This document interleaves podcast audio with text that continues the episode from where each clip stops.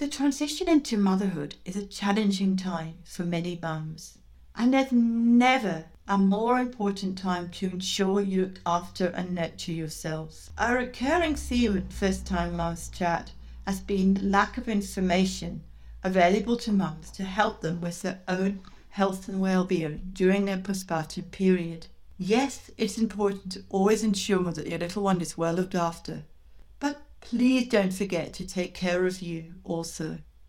After all, you're not going to be at your best and give your all otherwise. I've had a number of guests who have shared their postpartum journeys and how they have struggled with various aspects and felt alone. This week's guest, Alison Lieberman, owns a marriage and family therapy practice in California and focuses her energies on helping new moms and new parents transition into motherhood and parenthood. Alison's inspiration to help parents led her to start her new Mama Mentor podcast, which I highly recommend listening and subscribing to. I'll include a link to Alison's podcast in the episode show notes I will let you know where they are located at the conclusion of this episode. Now, on to the interview. I'm Helen Thompson, and welcome to First Time Mums Chat. I'm a childcare educator and baby math massage instructor, and know that being a parent for the first time is challenging and changes your life in every way imaginable. To help ease your transition into parenthood, I aim to offer supportive, holistic approaches and insights for mums of babies aged mainly from 4 weeks to 10 months old. My goal is to assist you to become the most confident parent you can and smooth out the bumps along the way. This podcast is brought to you by My Baby Massage. To find out how Baby Massage can help you to increase your confidence and feel more connected with your baby, check out My Baby Massage introduction video at mybabymassage.net forward slash intro. Let's do this together. This podcast is for informational purposes only and does not constitute medical advice. Please contact a medical practitioner if you are concerned or have any medical issues. Hi Alison, and welcome to First Time Mums Chat. It's lovely to have you here, and I'm looking forward to chatting about what you do and hearing your pearls of wisdom when it comes to those postpartum baby blues and other issues. Thanks for having me. I'm excited to be here. I am a marriage and family therapist in California, Southern California to be exact. And I own a group practice here that focuses on treatment for new moms, parents, new parents as a couple, and really anything that has to do with that big transition into motherhood is what we specialize in. And I have a podcast that sort of came from the gap between what information we get in pregnancy and the lack of information we get about our own well being in postpartum. Mm. So that is sort of the inspiration behind the new mama mentor when you're pregnant, you hear some stories, and then when you go and give birth, you hear other stories, and it's really hard to know what actually truly does happen. Yeah. And things as simple as is it normal if I'm peeing my pants when I laugh? Mm, or mm.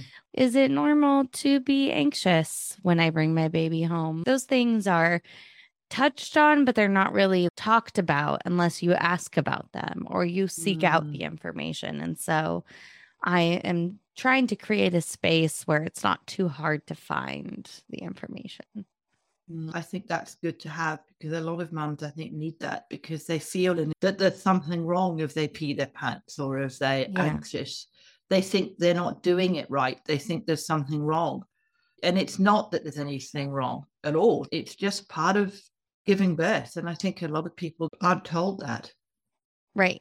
So. Yeah. And I don't even know the statistics on it, but I know that they're really high in terms of pelvic floor mm. weakness or tightening, right? A lot of women experience that after birth, but there isn't a whole lot on how to fix that.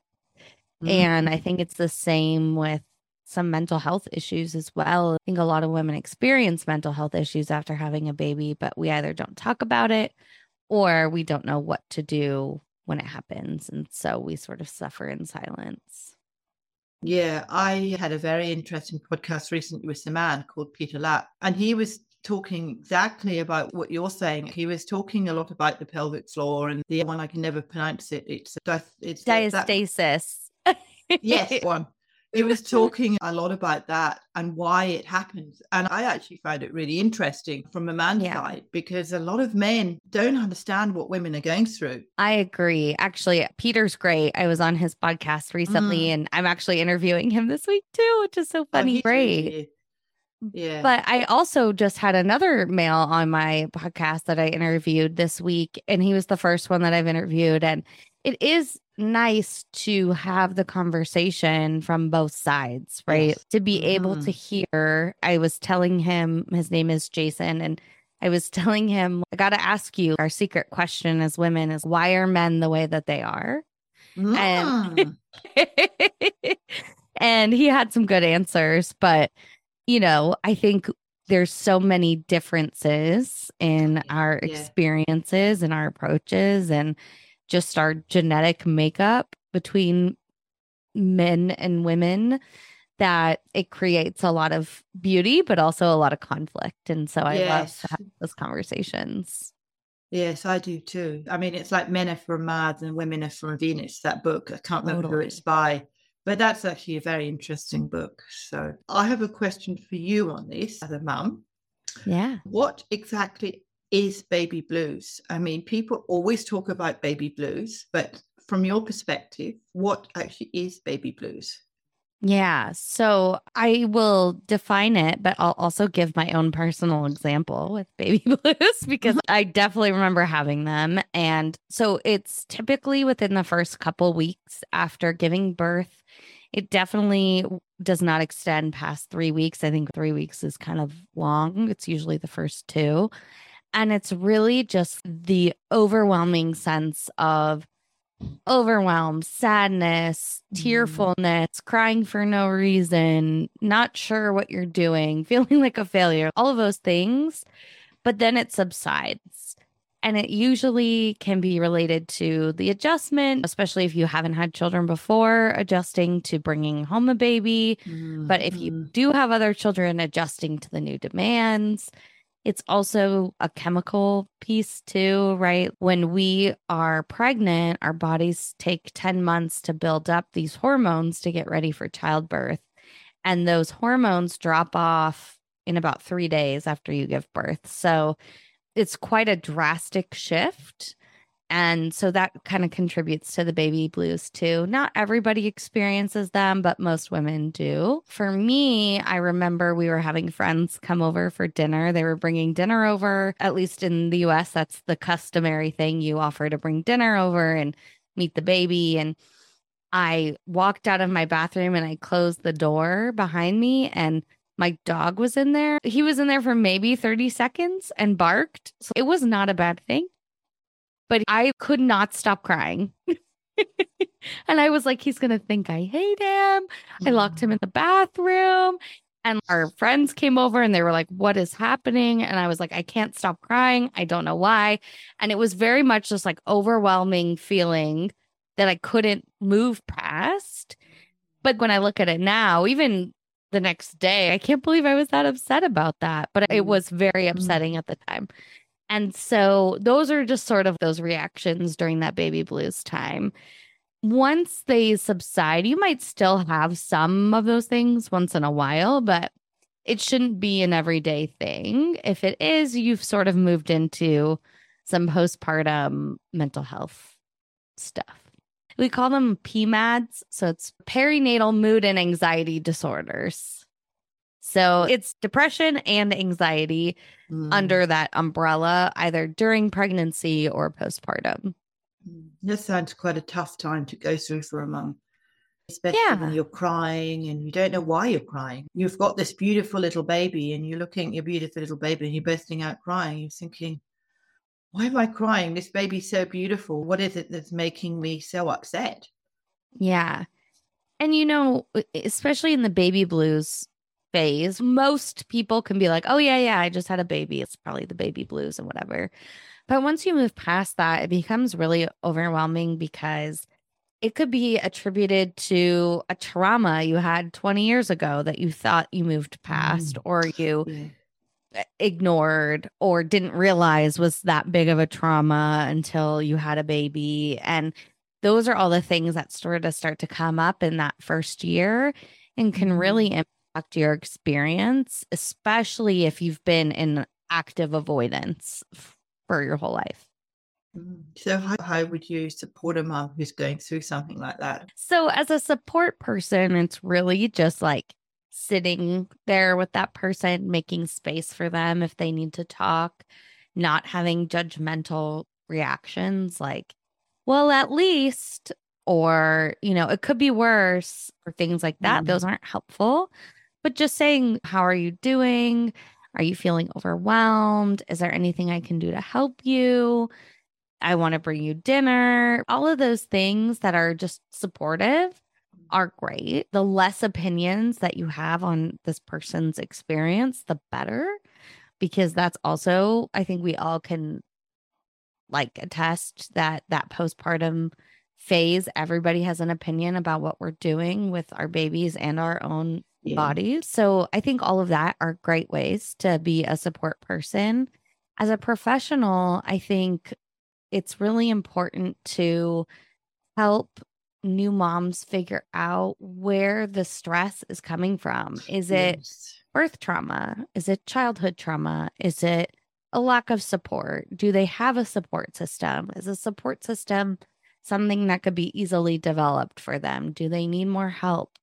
Do they need to be in a group? Do they need to find a exercise class? What is it that they need that's going to meet that need that's causing them to have this level of distress? Becoming a parent for the first time is challenging, right? It changes your life in every way imaginable, and it's hard to hit the ground running, isn't it? There is so much to learn on all manner of subjects, and it feels overwhelming, exhausting, and even impossible to find all you need to know. To help you, I've compiled some of the tips for mums that have been shared by the wonderful experts on First Time Mums Chat podcast and put them together in a free guide. These tips are easy to incorporate into your daily routines and will help make your new parenting journey easier. To get your free guide, go to mybabymassage.net forward slash tips.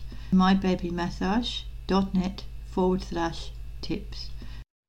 I'm asking this because I know my own experience of doctors, and I'm being tentative when I say this, but do you find doctors are supportive or would you turn to somebody else? I'm thinking more of a midwife, maybe, or a health visitor, or a health nurse, or a doula, maybe. Some doctors are good, but a lot of the time I don't find them very supportive. I would say that the most supportive doctors that I've found have extended their practices to do other things. So, coaching, yeah. supervision, things like that, because they don't feel like just being a doctor is enough to meet the needs. And I think in the US in particular, obviously it's different across the world, but in the US, the insurance piece definitely impacts the level of care that moms are getting. There's a lot of restrictions, but I would say on a very general level, no, I do not think that doctors are the best support people. I think mm-hmm. that they have a limit and their limit is not in the empathy realm. it's yeah, having the yeah. knowledge and delivering that. And that's pretty much it. I don't have a whole lot of experience with midwives to be able to speak on yeah. that. But I think doulas are great. Um, I didn't have a doula myself, but I would say in terms of collaboration, they're definitely the most collaborative professionals in terms of that. A postpartum doula, I wish that all of us could have access to because mm-hmm. that would be mm-hmm. wonderful. Mm-hmm. They also tend to be lactation consultants. So it's like a nice package deal and they yes. help. They're strictly there to help mom. They're not there to help baby. They're help they're helping the mom and i think that that's really important and i wish that mm. we all could have that yeah, I think having that in your medical assistance is good. Also, I like naturopathic doctors, doctors who are doctors, but also doctors who are naturopaths. And they're yeah. very few and far between. I interviewed a naturopathic doctor, and it was really interesting talking to her because she was giving the tips like what, you were saying and what you want to hear.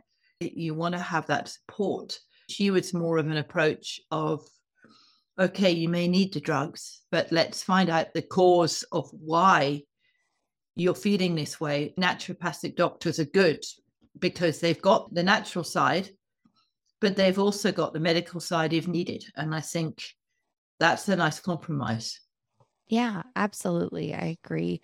I recently, in the last year or so, discovered acupuncture yes, and Chinese yeah. medicine. And I think that it's another realm that is totally under appreciated in terms of the impact it can have because one they really are in tune with your body they're having to do work on your body they dedicate an hour to you so there is that level of just investment in terms of that it's not like okay, let's do 15 minutes in, 15 minutes out, let's go. You're really feeling like they're attending to you. Mm-hmm. And I think just that in itself, even if they did nothing else, would be great. But then also just the benefits of acupuncture as it is is also great. And I wish that that was also something that was encouraged because if nothing else, it gives you an hour a week to spend doing nothing but taking care of yourself. Mm. Yeah, I've had acupuncture before. I didn't like the idea of needles in me,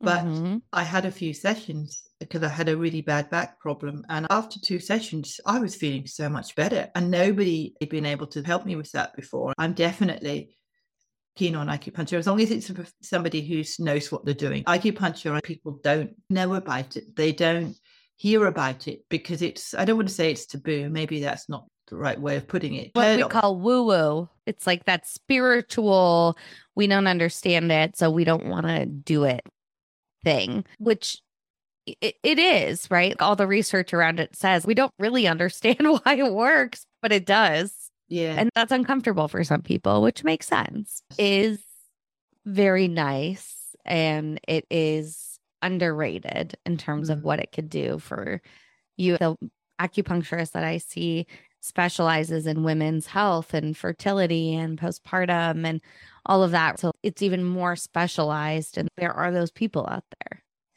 So I think that it can be really important and it can definitely be a part of your care team. And you know, of course, doctors have to be a part of it, but it doesn't just have to be that. You can have the doula, you can have an acupuncturist, you can have a therapist, you can have a psychiatrist. And I think yeah. that's the key having a, a team that support each other. And from what I understand of acupuncture, I'm not an acupuncturist, but I have done a bit of kinesiology and I have done a bit of natural health in my time. And I think it's got a lot to do with the meridians, which meridian line is working and knowing which meridian is out and how to correct it. That's what I understand of acupuncture, but I don't fully understand it. It's all to do with the energy in your body, and they sense where the energy isn't working or is disconnected, and they use acupuncture to support that energy and to get it aligned. Yeah, I mean, it's so interesting because I've been having a lot of gut health issues. That's why I started going again. Mm-hmm, and mm-hmm. I was telling her, I get this weird, like, eczema on my hands. Oh. And she was like, Oh, that's interesting. That part of your hand is connected to your gut. So when mm. your gut is inflamed and it's having issues, then your eczema is breaking out because of that part of your body. You would never think your hands are connected to your intestines. Mm-hmm. But that's how crazy all of that is. Yeah. So even something so small like that can make a huge difference. And yeah. It's like reflexology. They're all sort of connected as well. I know that from baby massage. There's so many little trigger points that I didn't actually realize help with the teeth or help with this or help with that. And it's interesting how every part of your body inter- interconnects and having somebody, like you said, who can support a mum who's going through the baby blues, whether it's postpartum, whether it's anxiety, and having that team, I think, is so valuable. Yeah, I agree. So. And sometimes th- it isn't something that you think you need, right? Mm-hmm. There's no way that when I was going through my postpartum experience, I would have thought, yeah, I need a doula or I need an acupuncturist yeah. or I need all these things. I knew that I needed therapy. and I knew I needed yeah. a psychiatrist, but that's just because of where I do work, right? Mm. But I mm. would have necessarily been like, yes, these are things that I need to feel supported. And I wish that somebody would have talked to me about what those things would do for me and how they could help. Mm. So, one of the things I talk with a lot of my clients about is if you have to invest money in something, what would be worth a $100 a month to you? Is it having somebody come and clean your toilets? Yeah, is it having yeah. somebody come and do your laundry? Is it having somebody come and deliver food. What is it that is going to help you feel less overwhelmed? That isn't going to make you go broke, but also is helpful to you. Mm-hmm. Sometimes you have to pick and choose and piecemeal things together, and that's fine. But, you know, I think being able to kind of think outside the box on what it is yes. that we need can be really helpful. Yeah, I think so too. And um, uh, that brings me to the question I was going to ask you is how can mums advocate for themselves? We've talked about all of these things, but how can mums really advocate for themselves? Yeah, I have like a two sided answer. One is to educate yourself, right? You can mm-hmm. advocate if you educate. So I think understanding like what is quote unquote normal versus not normal in terms of what you're experiencing, and that's listening to podcasts. Yeah. Yeah. Talking to professionals, not always just going straight to your OB and just taking what they say at face value. Their specialty is truly pregnancy and women's health, but not necessarily all the other stuff. So, really being mindful of like what doctors do what, and you have to educate yourself on that. And sometimes that's hard. So, mm-hmm. that's part of my job, right? Is like when I'm working with clients, if they have a problem, even if it has nothing to do with me, my job is to say, oh, you know what? That sounds like you're experiencing this. You should go see this professional. Something like pelvic floor health, right? If somebody's saying it hurts when they have sex, that's not necessarily my area, but mm-hmm. I know where they need to go. And so finding people that can put point you in those directions are really important for the advocacy piece. The other thing is trusting your gut. We know when something yeah. doesn't feel right. Mm-hmm. And whether it's trauma, whether it's relationships, we learn to second guess ourselves. And sometimes we think we're being over dramatic or we're making something a big deal or we're under responding or whatever it is. But if your gut is telling you that something doesn't feel normal or right, whether it's about you or your child or your family or whatever it is, it's okay to speak up. Worst case, you have to change doctors. Worst case, you have to change schools. Whatever it is, trusting your gut and knowing that you probably know what's best for you and for your family. Mm, I think that's a good one. Trusting yeah. in your intuition, I think, is very powerful. Every mum knows what to do, but they may not think they know deep down. They know. And so does your baby. Your baby knows what it wants as well. And so does yeah. your child. You just need to connect to that part of you. And it probably sounds quite hard for some mums to do. And I, I acknowledge that. But that's where you come in to give them that support. I am really passionate about First Time Mums Chat and providing a weekly resource that helps parents who are new to the whole world of parenting, and I want to hear from you. I warmly welcome questions and feedback and comments on my podcast episodes. You can send me a voicemail message quickly and easily from your smartphone or computer by going to mybabymassage.net forward slash message. That's mybabymassage.net forward slash message. Yeah. And I say this from a place of personal experience too, right? I've been in the room where I don't say anything because I'm scared somebody's going to get mad at me, mm-hmm. knowing that what is happening isn't what I want to happen. And so that takes a lot of internal work, either whether it's getting over whatever that barrier is to speaking up and processing the guilt of potentially putting yourself in a position where you had to do something you weren't comfortable with. So, you know, for me, when I talk about this, I think about when my son was getting assessed for speech therapy and the assessment was terrible. The speech therapist was terrible. And I didn't want to say anything because I didn't want them to not give him the services. And then afterwards, I was heartbroken because it was such a terrible experience. And I had to process that. I knew in my gut what was happening wasn't right, but I still sat there because I I didn't want this person to get mad and do something mm-hmm. else. And so there's processing in that too. And sometimes we realize it after the fact, and that sucks. Yeah. Luckily, since that, we have had better experiences, but that was definitely a negative one. And I think even having access to someone on social media to see what is supposed to be happening and what you're experiencing are very different. I don't know how different it is in different countries, but I know state to state it's different too. But we have these individualized education plans, and it sort of is how your child gets support throughout the school year. And it's very dicey here in the US actually getting those needs met. And so there's advocates that is their job is they advocate for those. So it might be that you have to find somebody to do that too. That would be another person in your support system if you needed that. Mm, yeah. So well, thank you for everything. I think we've spoken yeah. about a lot of different things. Is there anything that you would like to add? Yeah. You know, I say this often, but you're not alone. I think most moms struggle with the transition. It's just to what degree. And the more you talk about it, the less alone you feel, even if it's scary and vulnerable. So that's always my ending line.